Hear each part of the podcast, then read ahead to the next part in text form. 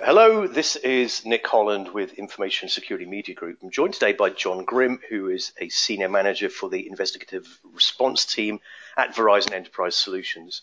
John's been intimately involved for quite some time working on the fairly infamous data breach investigations report that's, I think, 12 years in existence at this point. What I wanted to do is ask John about some of the most recent findings of that. But, um, well, first of all, welcome, John. Thanks for joining me. Thank you very much, Nick. It's good to be here on your call. So, as, as I said, I mean, you've the report's been running 12 years. Uh, you've worked on it for, I think you said, 10 of those, either directly or indirectly. So, what, what kind of changes have you seen over time in terms of the results of the, the research? Absolutely. So, yeah, I've been on the team for almost 10 years now, and I've seen uh, the DBIR from almost its earliest days, as you indicated, it's 12 years. So in terms of changes, uh, first off, my role with uh, the DBIR has changed. Uh, in the early days, it was much simpler. Uh, the investigators were, were, direct contributors in terms of um, doing the analysis of the report. But things have gotten much more complex, much more complicated over the years, and my contribution to the DBIR is through the caseload that I do on a yearly basis. Uh, as you know, uh, or as, you, as you've probably seen in terms of um, the contributors this year, there's 73 different contributors day one of the first DBIR was just pretty much the Verizon investigative response team. So it's gotten much more participation from many different contributors globally, uh, from many different industries, everything from law enforcement to CERT teams to uh, other uh, organizations very similar to uh, the Verizon investigative response team. So, John, the 2019 DBIR report is just out. So, what were surprising results to you from this year's data? That's a good question. I think uh, in looking at this year's data, I would have to say that probably the biggest surprise is seeing that executives or C-level folks were 12 times more likely to be compromised uh, via social incidents. And in the same uh, regard, we're seeing that human resources folks, uh, which was a big thing last year, being less targeted this year in terms of social engineering.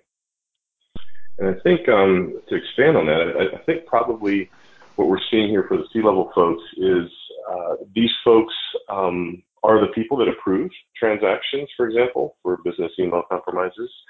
They're very busy, so they may not be paying attention to uh, you know their emails and, and, what they're approving, and they may also not be as tech savvy as, as, some of the other folks that have been targeted in the past. So they may uh, not realize uh, um, that they're um, answering a socially engineered email terms of what they're doing.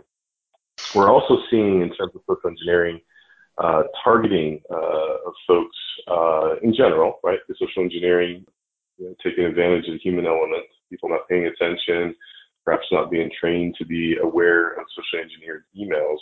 What we're seeing is folks are are looking at their emails uh, on mobile devices and tending to click uh, more so on those mobile devices than they would if they were sitting uh, behind the desktop at work, uh, examining the email before they go ahead and react to it. So we're seeing uh, social engineering via C-level folks, um, as well as uh, folks in general that are using mobile devices uh, and clicking a little bit more often than if they were behind their computer system. So that's probably one of the things that we see that was probably the, the biggest surprise. Um, we're also seeing, and as you indicate, I'm an investigator, so we're also seeing and, and I see this in our case caseload as well, a shift from uh, you know regular systems to uh, data that's stored in the cloud in terms of uh, compromises. So we're seeing a lot more of that.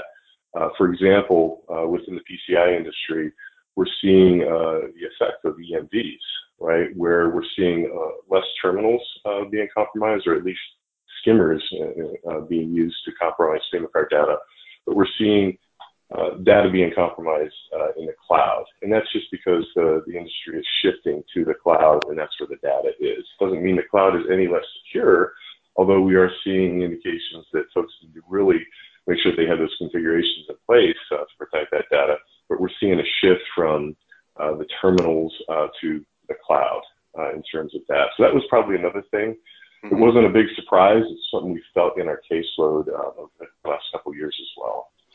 That, I mean, that would make some sense as well. I think sort of the, the EMV chip cards have really gained traction in the last couple of years. So obviously the the point of sale compromise is probably a lot more difficult these days. Um, but I mean, is, is you think that um, that growth in terms of the card not present fraud is it, it, seems like it must be partly because of that balloon squeezing effect. So again, the, it's hard to compromise a chip card, so they'll go to a point of less resistance. But um, do you think there's, there's as a component of that also we're seeing the growth in e-commerce and, and mobile commerce as well being a reason for that fraud increase there?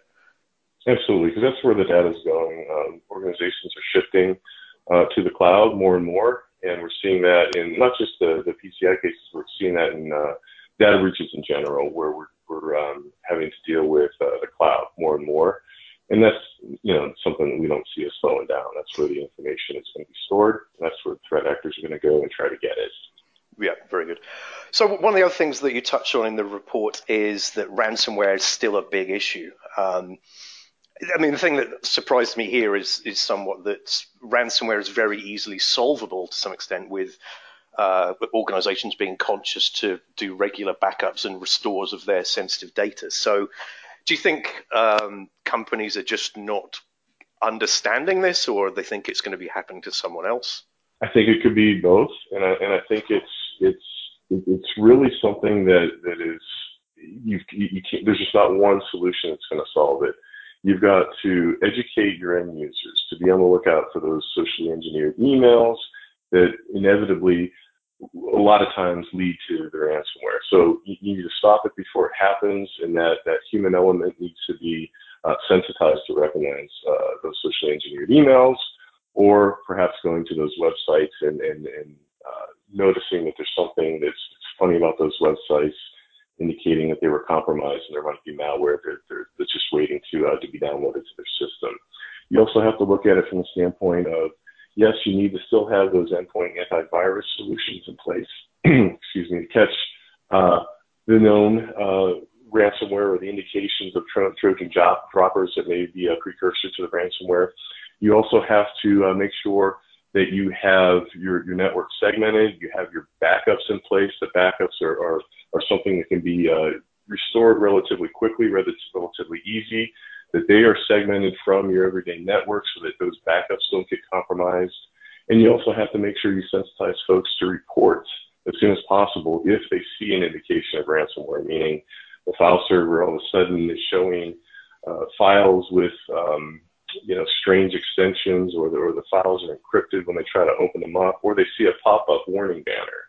So the sooner that that's reported, the quicker that the incident responders can go ahead and address the issue. So ransomware, it's, it's, it's still popular. Um, it was popular last year in our data set. It's popular this year in our data set. Why? Well, it's because it works. And if you take a, a step back and look at it, especially, um, you know, over my time on the team, we started seeing uh, trends like data for ransom, where or, uh, threat actors would come into organizations and steal the data and then contact the victim organization and hold that data for ransom.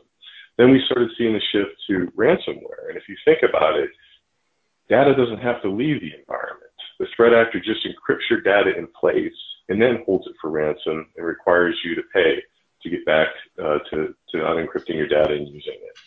So we're seeing that trend where it's going. And if you want to take it one step further into cryptocurrency mining, um, they're not even uh, they're they're leveraging you know, the bitcoins and whatnot, and they're not even having to steal data or interact with the data. They're just stealing cycles from the computer systems. Yeah. So we're seeing trends like that over the years, which are very interesting. You know, why why take why why take the data if you don't have to? Know, encrypt it, hold it for ransom, or leverage uh, that payment uh, method, the Bitcoin, the cryptocurrency, and steal the cycles from the system. You don't have to steal anything except for the cycles. You don't have to you know, worry about uh, taking the data out of yeah. the, uh, the organization. I thought that, was an interesting finding as well, actually. That, I mean, it, it, there's been a lot of noise about sort of crypto mining and crypto jacking uh, in, in, the media. Um, but it's actually a very small percentage of actual ransomware attacks. I mean, it's really, uh, again, probably not where the money is right now. If I remember rightly, I think CoinHive shut down not long ago because it wasn't, you know, it was providing the code for crypto mining, things like that, but it really just wasn't profitable enough. So I'm wondering if that's that's right. a likely shift we're going to see that this is going to probably die out. Very possible. Um, I, I, know we've we've had uh, some cases uh, recently, um, but those tend to be not as as big and grand as you as you kind of see in the media. Um, we do have uh, ransomware cases that, that we still see from time to time, um, but those those are going to continue, I think, until uh, organizations take that basic hygiene and yeah. train their folks, uh, put those things in place, make sure they have backups uh, to restore any data that becomes encrypted. Okay. I mean, in terms of, I mean, we've spoken about ransomware, but in, terms of some of the other threats here, I mean, what general threat mitigation steps does do, you and Verizon recommend based on this year's report? Well, uh, so generally speaking, it'd be uh, good security hygiene. You know, making sure that your, your, systems in the cloud, your, your web servers are configured properly, right? Uh, making sure you have asset and security baselines in place. Okay, so that'd probably be the one of the recommendations there. Another is integrity, making sure you patch, patch, patch, patch those applications, patch the operating system, uh, code securely, and then also have file integrity monitoring in place to make sure that, or, or to, to, to detect any potential changes uh, that, that may occur if there's a data breach uh, attacked or within your environment. Uh, another thing, this we've seen this for years, is access, making sure that you have uh, two-factor or multi-factor authentication, not just a strong password, but have something else, uh, such as a token uh, that, that, gives you that second factor, if not a third factor, um, you know, something biometric in place to uh, really, really lock down that remote access to those systems. Another thing too is insiders, uh, identifying who has access to your environment, where your assets are and where your data is, who needs access to those assets and data, um, identifying your critical assets and truly who really needs uh, access to those critical assets, and then monitoring uh, those assets, monitoring those folks that have uh, the keys to the kingdom uh, so that you can identify uh, any insider type issues within your organization. And I think probably another recommendation is awareness you know, monitoring your emails for uh, malicious attachments, for, for, for spear phishing campaigns, but also training your end users to be aware of social engineering, financial pretexting, uh, the human element things that threat actors like to exploit, uh, and making sure not, not just your end users are trained, but making sure your incident responders are trained to to recognize incidents that need uh, to be addressed as quickly as possible because the faster you are at recognizing an incident, the quicker you can react to that incident, the better off you're going to be. So I think those are probably the, the biggest recommendations. Good basic hygiene, integrity, access, insider threat monitoring, and then security awareness in general. Yeah, that seems very, very comprehensive and, and pragmatic advice there. So thank you very much, John. And for Information Security Media Group, I'm Nick Holland.